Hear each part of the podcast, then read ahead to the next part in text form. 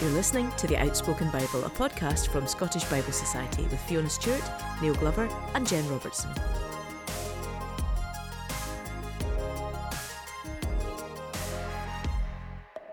Welcome to season three, episode five of The Outspoken Bible. I'm Fiona Stewart. I'm joined by Jen Robertson and Neil Glover. How are you both today? We're we're good. Well, I'm a bit sore. I had my boosters. Oh, Oh, have no. you? Oh, really? That was Yeah. quick. Gosh, yeah, because of because of the cancer. Uh-huh. Yeah, Ah, I'm right, on a okay. list. Good. Oh, great. But yeah, but sore. I had my flu jag at the same time, so I didn't Oh, know yeah. which one's causing it. Yeah, yeah, yeah. Are you having difficulty lifting your arm up? That was my problem when I had my. yeah, just a bit sore, just a bit achy. Yeah. I mean, I don't want to. I mean, it's not that bad. Yeah. Um, you know, I'm still hopefully podcast fit, but um, you know, anybody's debating whether to have your booster, have your booster. Yeah, get it, get it in you. Jen, how are you? I'm very well. I'm going to get my flu jag on Saturday because I don't really want to get it at the same time as my COVID booster, uh, which will be in December. I thought I don't really want double vaccination just before Christmas, very selfishly. So I'm just True. going to pay pay and get my flu jag first. There And, you then, and if I get the flu before Saturday, that'd be a bit unfortunate. Yeah, it really would be. That's that's very true. Well, thank you very much. I, I hadn't realised you were both going to go into such medical detail of your lives, but thank you for that. You can't. I mean, if you ask me how we are, you know, I'm not going to glibly pass over such an event. I thought you were just going to say fine, thanks. I know I've got a guy in my parish. He says the answer to that question is always fine. Excellent. Well, we're getting straight into things today because there has been no correspondence, sadly, Oh, this please! time. I know. What's the email address? The uh, email address is outspoken at scottishbiblesociety.org. However, however, I did have lunch yesterday with my very old friend Michael Duncan. Well, he's not he's not very old, but he's been a friend of mine for a long time. Uh, Michael Duncan, and apparently he listens. Now this is going to be the test of it because if he really listens, then he'll realise he's got a name check. But if he doesn't listen, then he was just being polite. But apparently he enjoys listening to us very much. He finds it really helpful. So that that was my little booster for the week. Um, but There, are- we, there are people who come in and out. yes, I, I speak to people who listen for this for that word season and then and then come out. So if that's you and you haven't been, Yeah. if you've been away for a while, um, welcome back. Yeah, absolutely, absolutely. And actually, I'm okay with people coming in and out because that's what I do all the time to, with podcasts. So before we start, just a quick reminder that you can order your Christmas resources from SBS by going to scottish.bible forward slash Christmas. I think things at time of recording are sitting in the distribution centre. They're ready to go out. So by the time this lands in your in your podcasting platform inbox, um, the, these resources will be readily available, and you'll find links at scottish.bible forward slash Christmas to Christmas journeys, family resources. There's the Advent reader, and there's also a new Gospel of John called Light and Life. And uh, Jen, apparently there's a rumor that there's a social media video of you somewhere explaining how to use the resources. Yes, there is. Um, partic- just Christmas journeys because that's my thing. Um, so it just shows you the pack, opens it up, and you see all the sticky stars and the activity cards, and it's always nice to see something before you buy. So Yeah, that'll be out and about there. Fantastic. So you can find all that on that website. And don't forget, obviously, we would love to hear from you. So the email address for that, outspoken at scottishbiblesociety.org. Anyway, without further ado, I think it is time for Glover's Off. Glover's off this week. I am so looking forward to doing it. It is about the home of Veda bread and Tayto's cheese and onion crisps and potato scones, the place that has a spar shop on every street, it would appear. It's the place where our A levels are harder than the English ones. It's Northern Ireland. I love Northern Ireland. Lived there from 1997 to 2001 and went back two weeks ago for the first time in four years. And I was just so moved. I landed at Belfast International Airport, which I used to land at every week. And oh, I just was, I just loved being there again.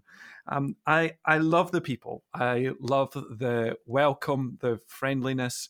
I love the creativity. I love the fact that literally it is a place which is bathed in the scriptures and i know the story of that is controversial and has different sides to it but i'd forgotten what it was like to drive past farmers fields with uh, scripture verses uh, planted right in the middle of them. Of course northern ireland um, this year marks 100 years. I say marks for some people that's a celebration for some people it's it's a more difficult thing. 100 years since northern ireland uh, may 1921 and um, our our Christianity comes from Northern Ireland. It comes uh, to, from Ninian, who we don't know much about Ninian, but probably was Irish, um, probably the same person as a Finian of Clonard, possibly. And we know that uh, Columba embarked from the north coast of Ireland when he brought um, Christian faith or the news of the gospel to the northern parts of, of Scotland. And that continues to, to be the case. Northern Irish culture infuses and enriches ours so much. There are Northern Irish families in the churches in Aberfeldy who make such a difference. There are artists, people like John Plunkett or Ryan Hannigan or Foy Vance who live in, in Aberfeldy. All sorts of different people have enriched uh, our our faith. I don't know, Jen and Fiona, have you been influenced by people from Northern Ireland? Yeah, I was at university with a lot of people from Northern Ireland. I shared a flat with two of them. And yeah, I guess I have. And uh, yeah, yeah, because I, I, th- I, suppose that at the time, yeah, I mean, we're all of about the same age, and, and at that point, there were a lot of people who would come out of Northern Ireland to study actually because yeah. it was it was during the troubles and it was difficult. And so yeah, I had a lot of lot of good friends at uni. Um, and, and, a lot beyond. of them have stayed and mm-hmm. have trans. I mean, the Scottish Church would be so much the poorer if it wasn't for people who had come here from from Northern Ireland, from the home of Finn McCool and the Titanic and the home of the crack. it's Northern Ireland, a place I deeply love and I am so grateful for. So this week, uh, Glover's Off is Northern Ireland. It's brilliant. Go there if you've never been.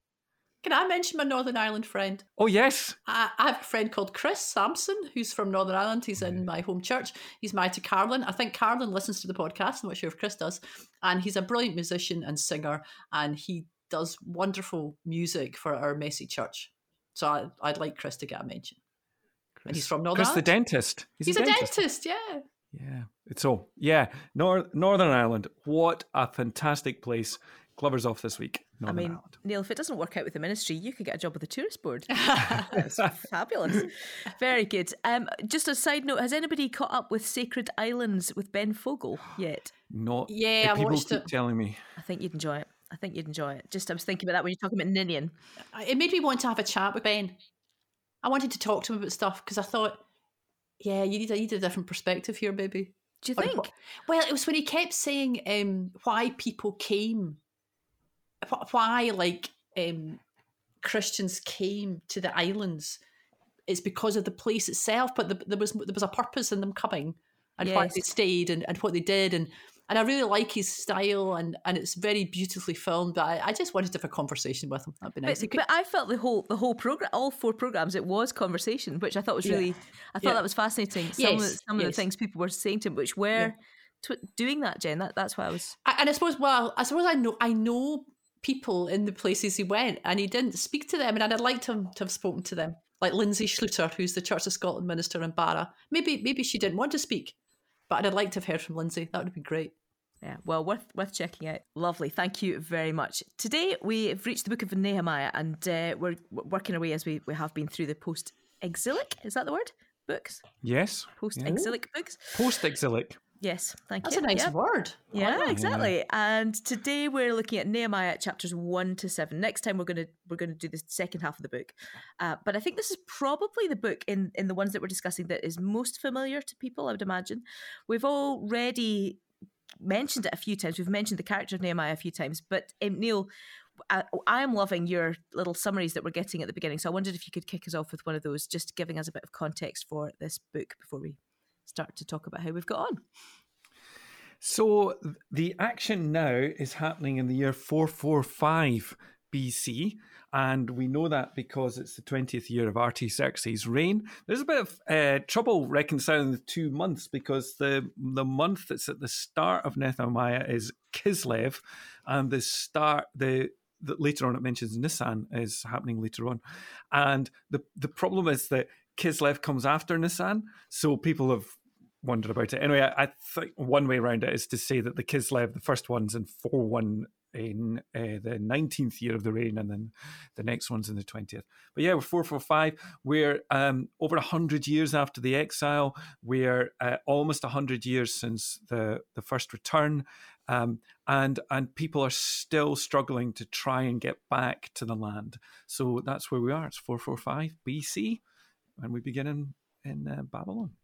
so in, in, what we've been we've been talking about so we, have talked about zerubbabel we've we've thought about him as being the kind of the, the, the, temple builder we've then last time touched on ezra and talking about the torah and the, the, the word and the discovery of all of that and then with nehemiah we're, we're kind of moving on to, to talk about the the walls in the city aren't we Yes, so Nehemiah is really about building the wider community. The, the temple is now established and it's about the wider community. But as we, we discover, you, you can't deal with the religious stuff in isolation. It radiates out and and the and the two need each other.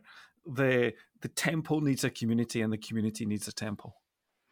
And at the start of next time, am I right in saying Ezra and Nehemiah, we're going to get them in the same place? They're going to get them together at last. It's Exciting.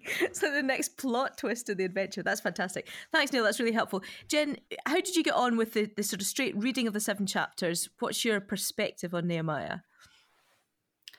I think I come to Nehemiah with a bit of a a heavy heart.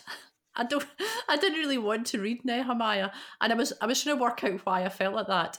And I think because oh, probably the early nineties, maybe late eighties, it seemed to be a bit of an overkill on Nehemiah. Like everywhere I went, there was like, oh, we're looking at Nehemiah, and how to be a leader. And then there was a John White book, which yes. on Nehemiah and leadership. I'm, I'm sure it's a very worthy book.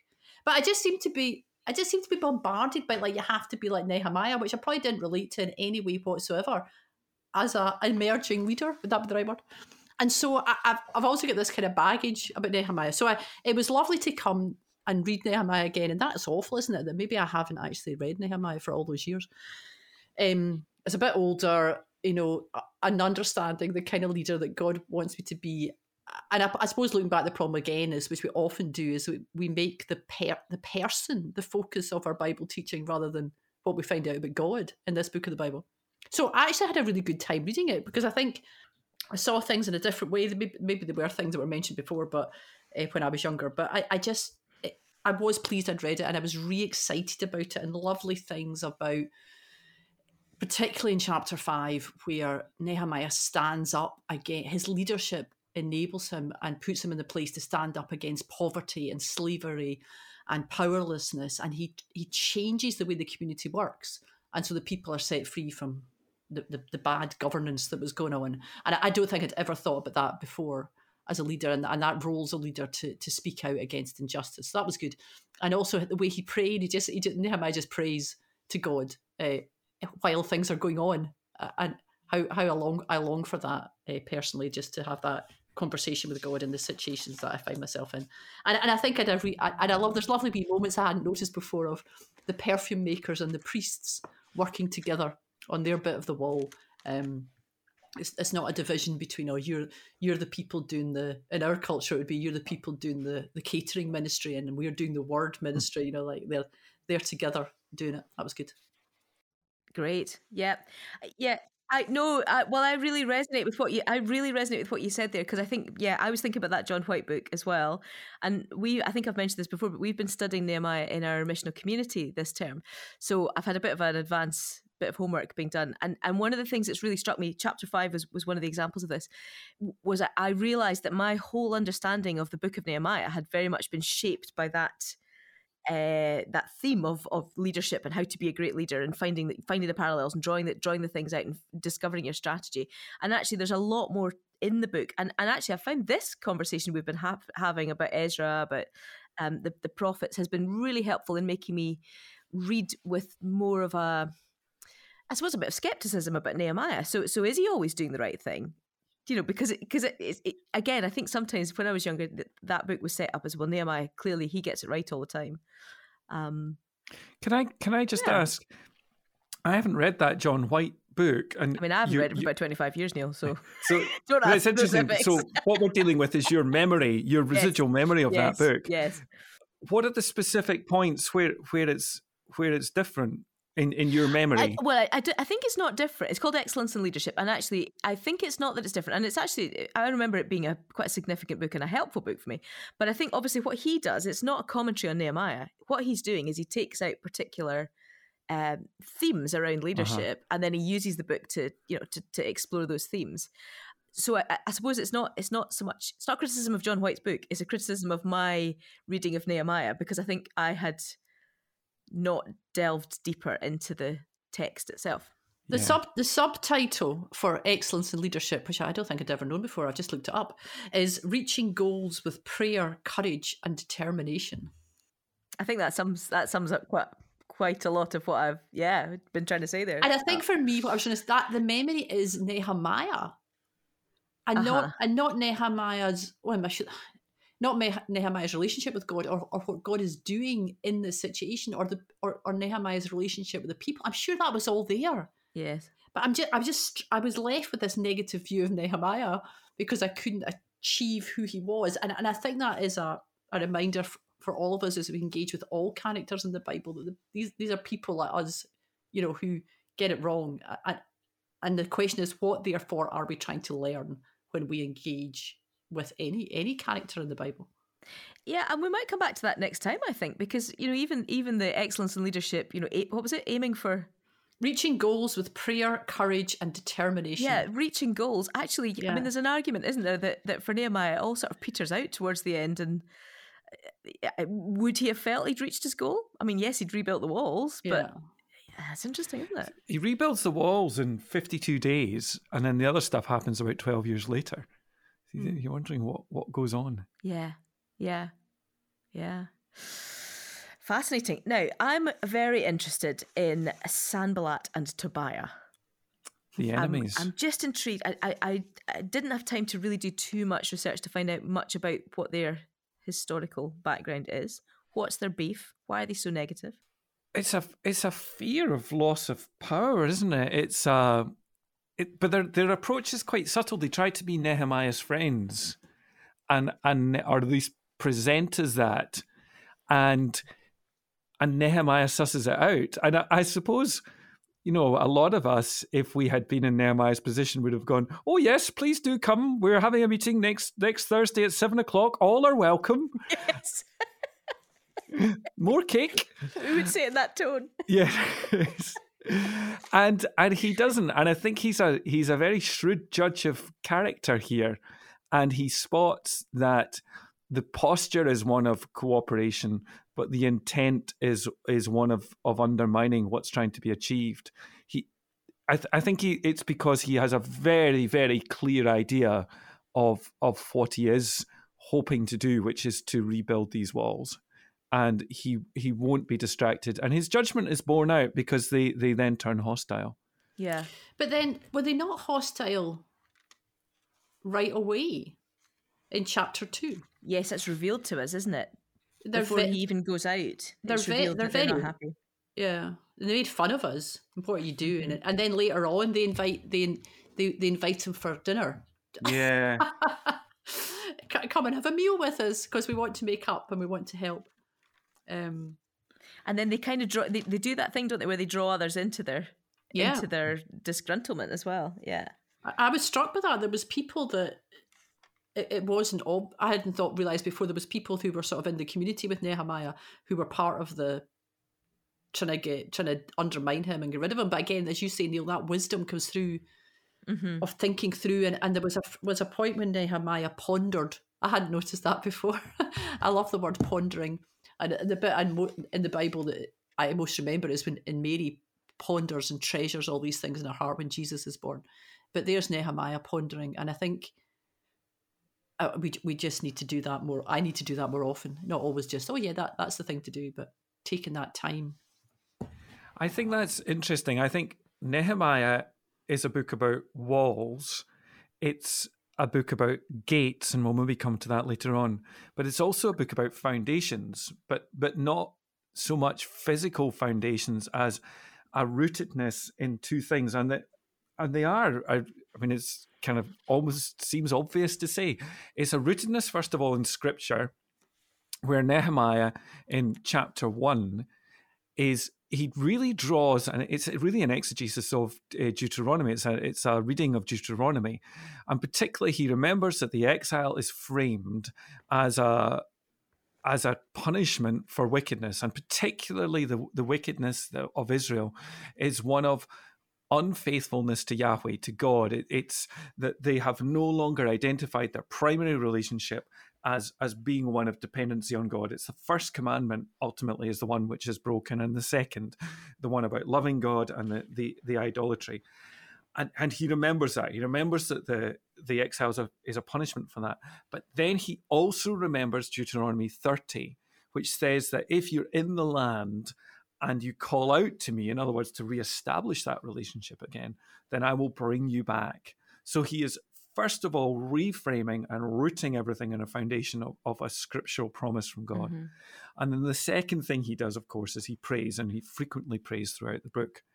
And it's those two foundations which take far longer than the actual building of the wall. The, these foundations probably are built over a, specifically over a period of four months, whereas the wall themselves are, are built over a period of 52 days. It's those foundations which mean that when we come to Tobiah and Sanballat, Nehemiah is ready. He, he's able to withstand. It's almost like a living enactment of of Jesus' story of the two builders. You know that that when you when you're building your foundation on rock, then when the storm comes, you're able to withstand. So there is something about because Nehemiah has the foundations in place, he's then ready for Tobiah and Sanballat.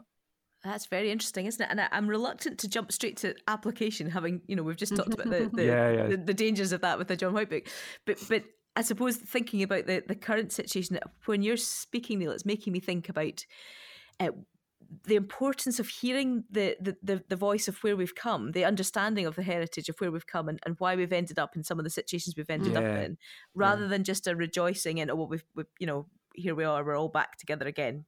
You know, insert your problem prior to that. Uh, and, and not taking account of what has gone before. That's that, I thought that's very interesting.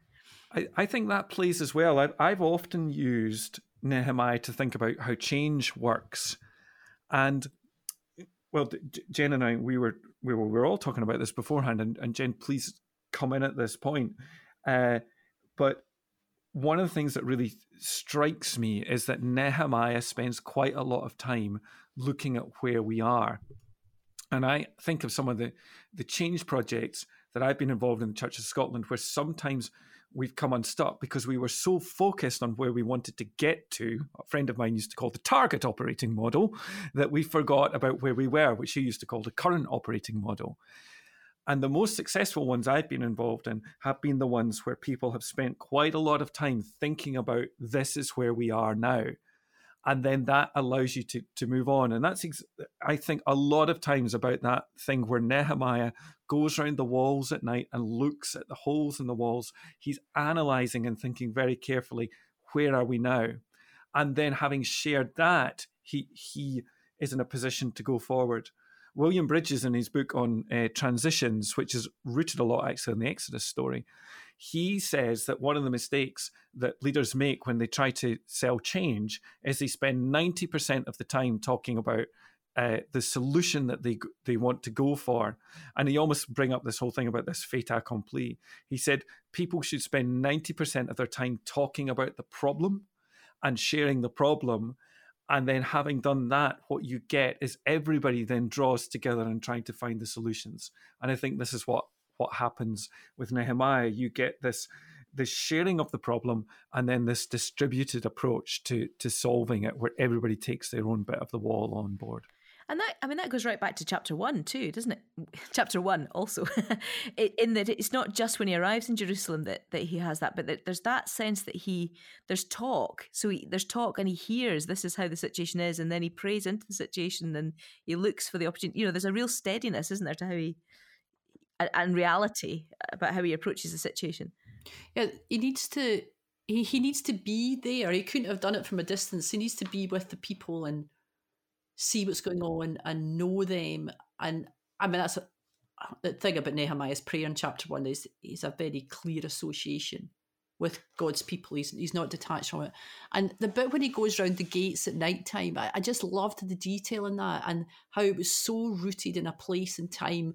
And I was imagining, you know, I live in Rutherglen, so it'd be like, you know, I went down past Tesco and then I turned left and I went through Stonelaw Woods and I walked around Overton Park. And, and each place and time where we live is is the physical that that built and natural environment that we live in. And there's something about in a in a leadership context as you're talking about Neil and the, the change thing. You've got to know your place and your time. You're going to know your culture, and I think I'm very aware of that at working with Scottish Bible Society, and it ties in really with the Christmas resources, particularly the the family resources that we produce for this year. They seem similar to last year, but they're not. They're different because we're in a different time, and and it's knowing what we did last year with the Christmas windows was relevant for that place and time, and now and you need to keep on being aware and, and, and it's not always easy to do understanding your culture but and it takes work and it, it you need to you can't you can't be monastic. I mean, the monasticism has a place but you need to be part of of what's going on and keeping that critical eye. Part of what can me concerns me is as you've been talking about, you know, about leaving behind what we've where we've been because of lockdown is that we produce family resources at SBS because we believe that we want families to chat about the Bible in a natural way, like we chat about anything else.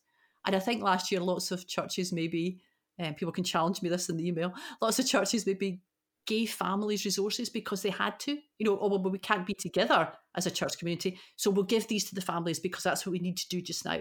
But actually, we, I believe, we believe that having resources for families is a really good thing, irrespective of what's going on. So it's yeah, that's that's two things there, isn't it? It's knowing your culture, but also knowing what will what will work in many contexts. I I want to bring in at this point. We talk about being rooted in the past and rooted in the present. The the, the person I've been thinking about a lot as we've we've looked at Nehemiah has has been George MacLeod, the founder of the Iona community. Now I want to just put out a little prejudice removal speech at the moment. In the history of the Church of Scotland, sometimes George MacLeod, or in the Scottish Church, has been bracketed as being this mad left winger way out there. He was once criticised for being halfway to Rome and halfway to Moscow. And actually, if you read his true story, he was at heart, his biographer says this, he was at heart an evangelical. He fundamentally believed simply in that confronting people with the truth of Jesus Christ and being forgiven in grace by him. And he loved to do it. He often preached open air in Govan. But he, was totally rooted in the story of Columba and of Celtic Christianity and of the Christ of, of all things. He was utterly passionate that, that he has a wonderful prayer about the rocks pulsate and, and Iona being a thin place and Christ being everywhere. But he utterly believed that. He he believed that, that there was nowhere where Christ was not. So when he became uh, rector of Glasgow University, he gave this big speech about the problem with universities was they had not located Christ in the centre of all that they did. I mean, can you imagine that in a secular university? He said they had forgotten theology, the queen of the sciences. And and yet he he was a builder. He um, apparently he was utterly useless at practical things, but he was a builder. He rebuilt not the sanctuary of Iona Abbey that had already been rebuilt by the Duke of Argyll by the time he arrived. He rebuilt the living quarters. He rebuilt community. He his most famous one of his most famous talks was called Sermon in Stone. And all through that time, he was negotiating some of the compromises that Nehemiah had here. George uh, Nehemiah, of course, has to work with the kings of Persia. Famously, George MacLeod, the lifelong or pacifist, he fought in the First World War, but after that, became a pacifist.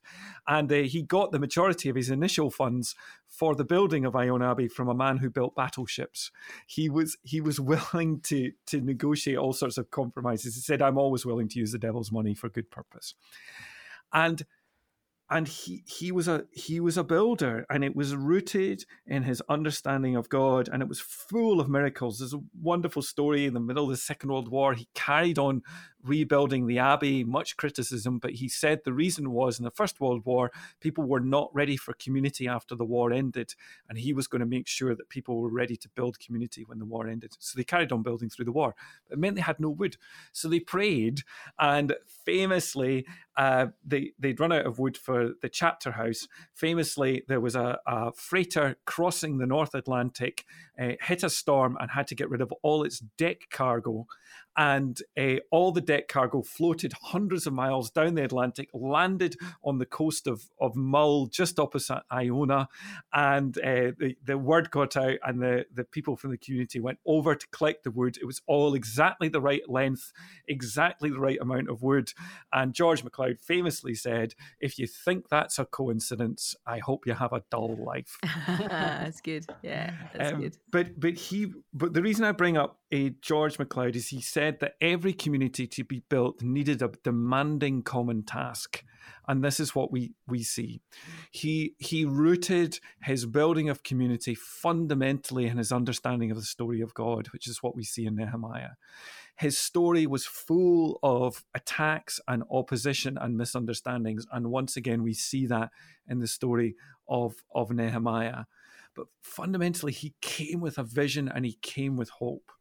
And I think when in our country now, where we think of rebuilding the church, we need to recapture that framing of our own story and God's mm. story. We need that framing of hope. We need that willingness to work long, long, and hard to rebuild.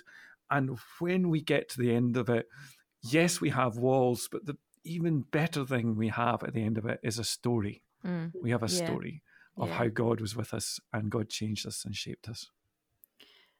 You've reminded me, Neil, of a book uh, that I'd forgotten about and I shouldn't have forgotten. It's called Seven Sacred Spaces by George Lings. I don't know if MD has read it. It's when you were talking about the chapter house at Iona. Mm.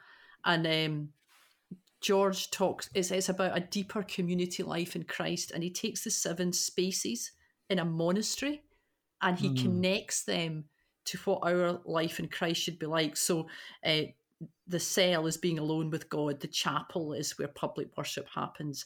Uh, the chapter house is where we make decisions. The cloister is where he says planned and surprising meetings happen. Uh, the garden is where we do our work. The refectory is where we have food and hospitality. And the scriptorium is when we study and pass on the knowledge of the scriptures. Um, so, but it's a beautiful description of what our community should be, not because of the physical, physical building, but of the connection between the people. And I was struck by Nehemiah for the first time again, as you've said, that at the end, when there's that big list of people in chapter seven, the last chapter that we've read for today, it's all these lists of people and lots of donkeys again. Interesting. A lot um, of donkeys. Sorry. Yeah, it is. I, I mean, that. a huge amount of donkeys compared to other animals. That's what um, I thought. but the city is for the people and and it's a, for worshiping, for living, for loving, for creating, and for just being. And, and I never thought about that before. I thought it was just like, well, let's get these walls built up because of my bad experience of Nehemiah. Uh, but this city is being built so there'll be a, a worshipping community of God's people. Which, which I think is why everybody works on their own bit as well. Hmm. you know, yeah. so the goldsmiths might not have been that good at stonework, and the perfume perfumers probably even less. But I, I think there's something that, they, that it's their bit of the city. So when they look out on that bit of wall, that's that's the mm. bit of wall mm. that their family has built, and there's something quite beautiful about that. I was thinking about the word communitas. So so you know that idea that community. You can't really make community happen, but you really community forms when you've got a common goal. I thought that was really, really interesting in what you said about George MacLeod there. Uh, and and and sometimes maybe we make community the goal rather than listening for what what the oh, goal yeah. is and yeah. then and then the community yeah. forms around that wash the dishes together uh-huh then you community is created but, uh-huh. but you can have this thing where Bonhoeffer talked about this, where if you have if people who love the idea of community more than the people of the community yes. are a great harm to the community. That's right. Yes. Yeah. And and I, I don't want to. I always I I live in a tension about this about how do we locate Jesus in the Old Testament because I I sometimes hate the way it's done so clunkily. But you're talking about donkeys in Jerusalem. I mean, where else does one man go? You know that of I I love the the whole image that Christ loved the city, mm-hmm. and then he died for it, and and what Nehemiah does is he loves he loves the people of this he loves God, and because he loves God, he loves the city. Yeah, the cities are important. You're back to George MacLeod again with that famous story he told of of a boy who threw a stone at the stained glass window of a church at the exact point where it said "Glory to God in the highest," and the E in highest dropped out, so it now read "Glory to The High God in the Street. High Street." That's good. Yeah, yeah, And I- he loves the city. Yes. Cities are so important. Yeah. Yes, and, and that brings back because we've talked before, haven't we, about uh, Garden to City, Garden City. Yeah. That, that's just the John Mark Comer book, isn't it? Where it's it's tracing the story of, of Scripture be as being the, the building of the city is actually very important in Yeah, in all of that. And that I think that that's a hopeful thing to think about, given that we live in a time when more people than ever are urbanized Mhm. Yeah. globally. It's a it's a And vast and, number, and isn't it? cit- cities are negatively talked about, aren't they? Rather Yeah. than rejoiced in. Yes, you know, they are. Get Mhm. out of the city, get away, and and even more so, and, and partly because of COVID and lockdown. You know, we don't need to live in cities, and what's going to happen to our cities? Our beautiful cities where people are and live and do Mhm. do what we do. Yeah, Well, and, and then the- yes, and then the rich poor divide Yeah. comes into that too. that's right. That's right. Yeah. It's those who can afford to move out. Um, can I can we talk about uh, the gates and the gates and the walls, Neil? Because you, you you said we might talk about that later on. What what what, Yes, what did you have in so- mind there? famously, Nehemiah is about walls. But he's not just about walls. He's not just about barriers. He's also about gates. And any ethnic construction, an ethne in anthropological terms, it's a, a French word, E T H N I E. It's often yeah, taken from it, based on the Greek word ethnos. Any ethne, according to the anthropologist Fredrik Barth, and other anthropologies are available, but I'm going to talk about Fredrik Barth's at the moment. He said that an ethne requires walls, gates, and an internal sense of what its values are. And the the the the walls are the places that you can't cross. So that's how the the ethne protects itself and maintains its its boundaries. And you could say this about communities as well. Communities need boundaries. If you if a community has no boundaries, it will cease to exist as a community. So you need some form of boundary. You need gates. These are the place where you interact uh, with the world. And of course, Nehemiah doesn't just build walls; he builds gates. And also, there are other gates. We we will read later on how it people from the different nations found their seat um, at Nehemiah's table. We discovered that people traded, and all that Nehemiah was worried about was don't trade on the Sabbath, but the other six days, feel free to trade. So there has to be point of interaction. And then internal values need to be held. So that's why one of the things where Nehemiah is appalled at the exploitation exploitation of of the people. And so I, th- I think that that if we just construct Nehemiah as one who builds barriers, we misunderstand what he's about. He is also someone who builds gates and and places of interaction. Um, so and and this this is a thoroughly contemporary question. One could argue that the whole question of Brexit is a question about where are the walls going to be, where are the gates going to be, and what are going to be the internal values that that brand Britain, for want of a better world Yeah. word, holds to. And once again, for for churches and, and other communities, the question are where are our, where are our walls, where are our gates, and what are our internal values? So I think there's something very important here about how both countries and communities are constructed. And it, maybe I'm just overstating it, but it, it feels to me as though eh, globally we, we are addressing, we're we're facing that question more Mm. acutely probably than we have done. Uh, certainly in my lifetime, I would say. So it says a lot to. Sorry, Jen, you were. Going to say No, I was just I was just wondering. It's a bit of a practical question. Maybe Neil can answer because I've kind of forgotten. Um, of all the gates, which gate did Jesus enter into on the said donkey? And is there a significance in that gate? Oh no, I don't know. I can't remember. Does it mention what gate he comes through? Maybe it doesn't. I mean, he obviously. I mean, famously though, the the eye of the needle, the camel gate. Uh, apparently, that's made up. Uh, that's, Oh, really? Yeah, I think so. I was waiting an excuse. I don't know. I'd have to check. COVID's about gates and barriers as well, isn't it? Yeah. Oh, So- yeah. Oh, well, passports and who's letting in who? Yes. Yeah, Yes. yeah. Yes. Yes. Yeah. the whole Um, thing. I don't know whole thing. about. Anyway, I we'll, know. we'll go away and ponder on that. Yeah. Yeah. The- No, and I think someone will know it. Write to us. Yes. What's the address? Outspoken Bible. at- outspoken at no outspoken Outspoken- at scottishbiblesociety.org. There we go. Please tell us which gate. William Wilson, if you're listening. Yeah, exactly. He'll gate. he'll know the answer to that question. Exactly. Um, great. So so walls and gates, um, and an internal sense of who you are. Yeah. And what about hope? Oh yes. So once again, inspired by the whole climate conversation at the moment. So Katharine Hayhoe, who is a, a very strongly identifies herself as an evangelical Christian, is also probably the one of the world's leading atmospheric scientists. And she is frequently gives talks to all sorts of groups, church groups, uh, particularly in our, our home state of Texas in the United States, um, often to people who are skeptical um, about um, climate change. And she, because she's a scientist, monitors which questions she gets asked by the audience so she can begin to map where people's concerns are. And over the last four to five years, she has noticed that the question which is bubbling up more and more with respect to, to the climate emergency is the question where is the hope? And she she says firstly this is this is very interesting because if you go in as a scientist and try to scare people and say you know the ice caps are going to melt the polar bears are not going to have anywhere to live all of which are true she she says but you paralyze people what people need to know is is hope. And, and and very often she says climate is depicted or climate change is depicted as if we are trying to push this massive massive boulder up a very very steep hill and there's only two or three people who are trying to push on that boulder. You know al gore's there and jane maybe jane goodall and that's you know greta thunberg and that's it. She said it's completely different from that. She said there are millions of people pressing that boulder up the hill, and the boulder is already a long, long way up, the hill. She says in her own state of Texas, um, the renewables, the largest naval, uh, largest army base, Fort Worth, is 43% powered by renewables.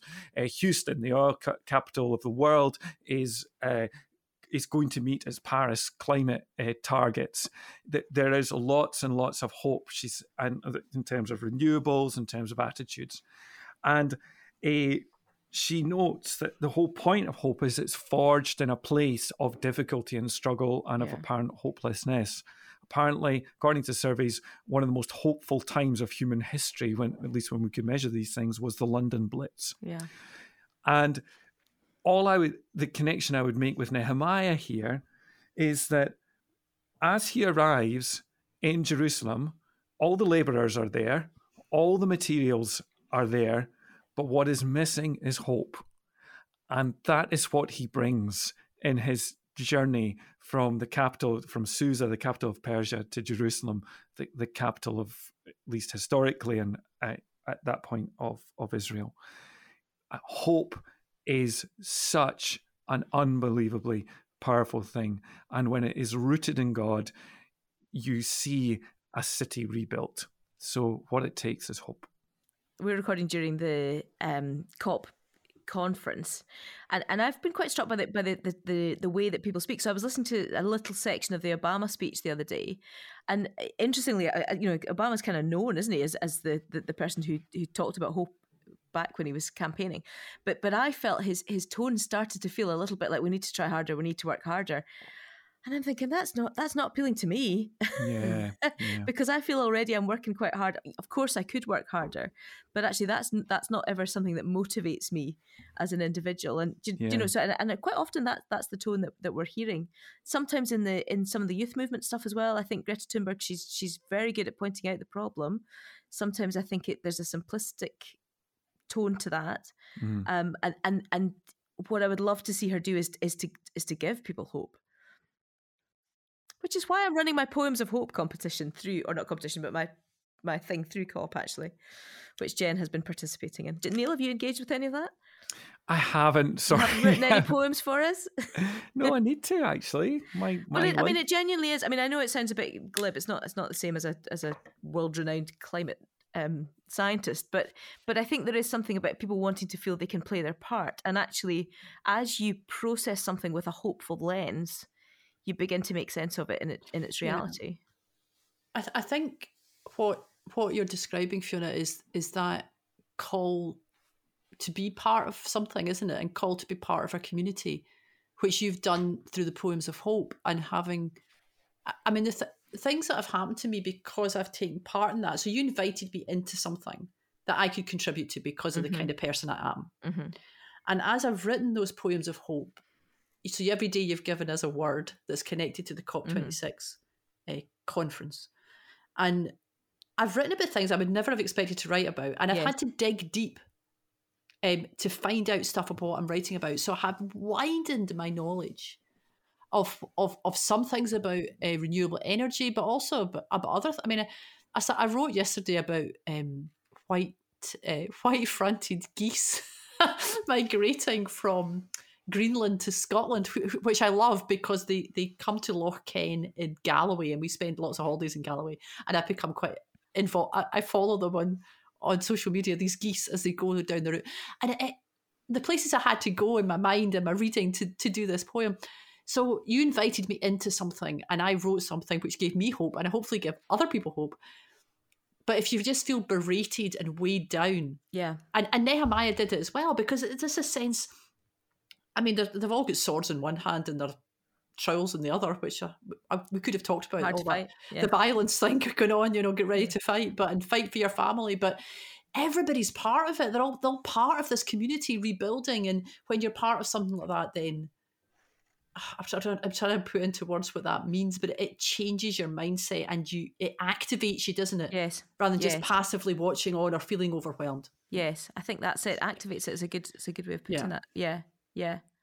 People, by the way, can still find those. Um, you know, obviously after after cops over, they'll still be there. So, so you just have to follow the hashtag Foolproof Hope twenty six, or Poem of Hope is the other one. But Foolproof Hope twenty six would take you take you directly to that. Um, and there's because there's been some beautiful work has come in on that actually. Ah, I am. How you say it's on social media? Which social media is it? Facebook or Insta? Instagram and Facebook. I, a little bit on Twitter as well, but mostly on Instagram and Facebook. Uh, Right. Facebook through the Foolproof Creative Arts um, page, and Instagram again. It's, it's really just following that hashtag, and uh, and you'll find the collection of things that way. Very good. So, anything else we want to we want to throw in that we've not talked about? We've not talked about the meaning of Nehemiah's name. Neil, you were going to. Oh, it's simply that? that it means uh, the the joy of my, uh, God is my comforter. Yahweh is my comforter, and there's a there's a nice connection with um, Isaiah, uh, uh, Isaiah forty, which is a great post-exilic call to return, comfort, comfort, oh my people is also a great Advent text. So yes, uh, Nehemiah means uh, God is comfort, and it's a it's a kind of, if I might use the term, a muscular form of comfort. It's a stone lifting form of comfort. It's that sort of comfort that that makes a difference. So yeah, I, I like that as uh, Nehemiah is an interesting form of comforter. And a stone lifting form of comfort would be useful if you were building a wall. I would have thought, Yes, indeed. Or And you're trapped under the wall. Oh, you were trapped under the wall, indeed, very much so. And uh, just just a little side note, uh, you know, you mentioned Katharine Hayhoe, and we we've th- there is a series of of uh, small group resources. Yep. Is that right on the Tearfund Mhm. website, Tearfund Yep. Scotland website, and by her and introduced by Scottish Bible Society's very own Elaine Duncan. Yep. go Elaine. I didn't know that until this morning, so that's that's exciting. Um, so I think it's I don't think it's Elaine in conversation with her. I think it's Elaine introduces each of these short Questions. videos and and and then she she talks about the questions so people can trace those, and we'll put a link to that in the show notes. So as we bring things to a close, what would our takeaway be for today? It's something you said, Fiona, in in passing, and maybe you may have to rephrase it if I've got it wrong. But the the love of community, or the idea of community being greater than the reality of community. Is that what you said? Well, I think I think it was a combination of things that I said and things that Neil said. So, so I was talking about communitas, the idea that that community is formed when you have a, a something to go after Yeah. together, and then Neil, you you then mentioned about the person who loves community. Yeah, Bonhoeffer's quote. Yeah. What was his What was his Bonhoeffer's quote? Those who love the idea of community it. more than they love the people of the community are a great harm to the community. That that's my that's my challenge because I think I think that's an easy thing to tip over into. Because if I love the idea of community more, then I, I get more annoyed with people who I think may not be contributing to the community in the way they should be.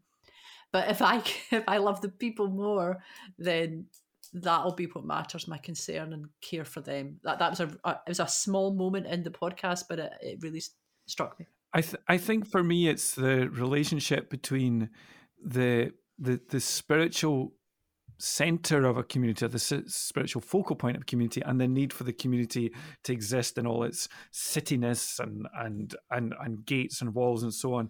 And I love that thing that Jen said about the the George Ling's book about the the abbey being a, a reminder of a, of mm. different places of our Christian uh, lives. What was that book called again, Jen? Seven Sacred Spaces, I think. I loved that. that it's fantastic. on the.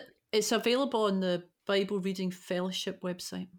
Right. We'll put we'll put links to all the books that yeah. I've made a note of books as mentioned. It's, by the way, can I just say a total aside? It's costing me a fortune doing this podcast because every time we record, I go away and I buy about three books afterwards.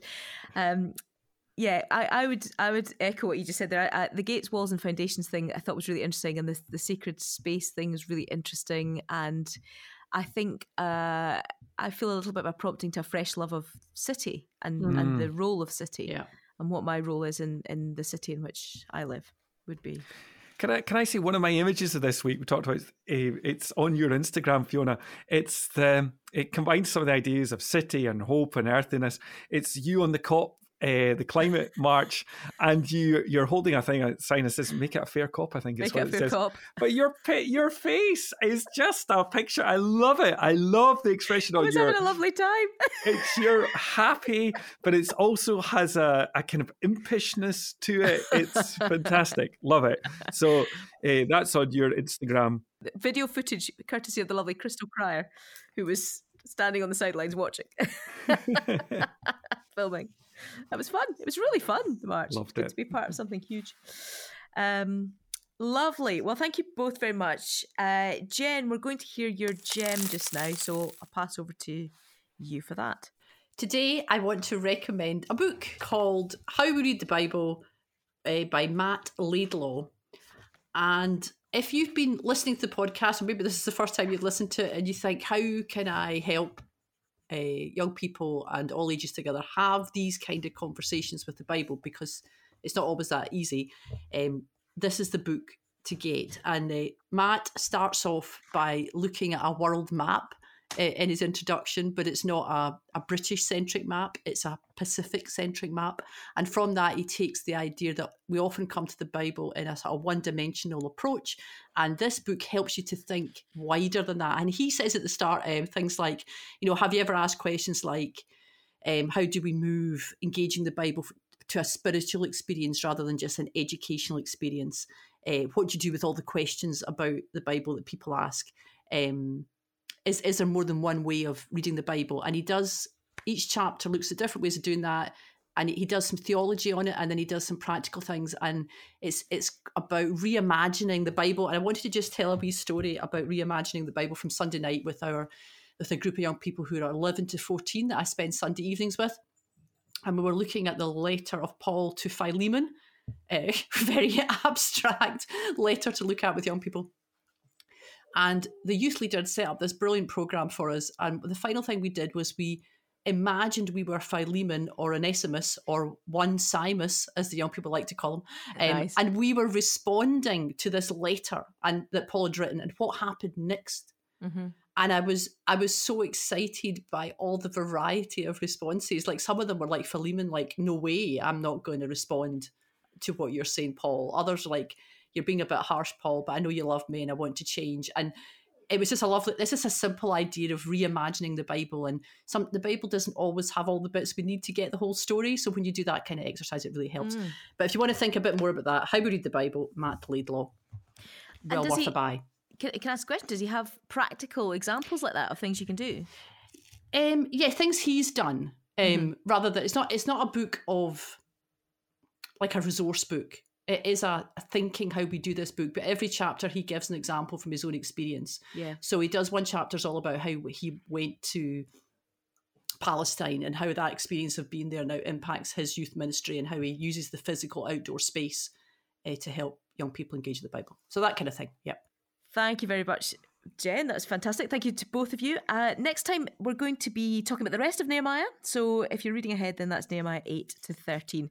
So, any questions about what you're reading, any pushback on anything we've said today, anything you'd like to talk to any of us about, then, you know, preferably related to topic, then you can get in touch by emailing outspoken at scottishbiblesociety.org. And in the meantime, thank you very much to both of you. Thank you. Thank you, Fiona. You're welcome. Thank you to Aimee for uh, engineering. It's worth saying that Aimee's sitting on it in today, but uh, from this point onwards, she's going to be doing the editing without sitting in on the discussion. So I don't know if that's a, a positive or a negative for Aimee, but we've been very grateful for her presence with us and uh, look forward to speaking next time.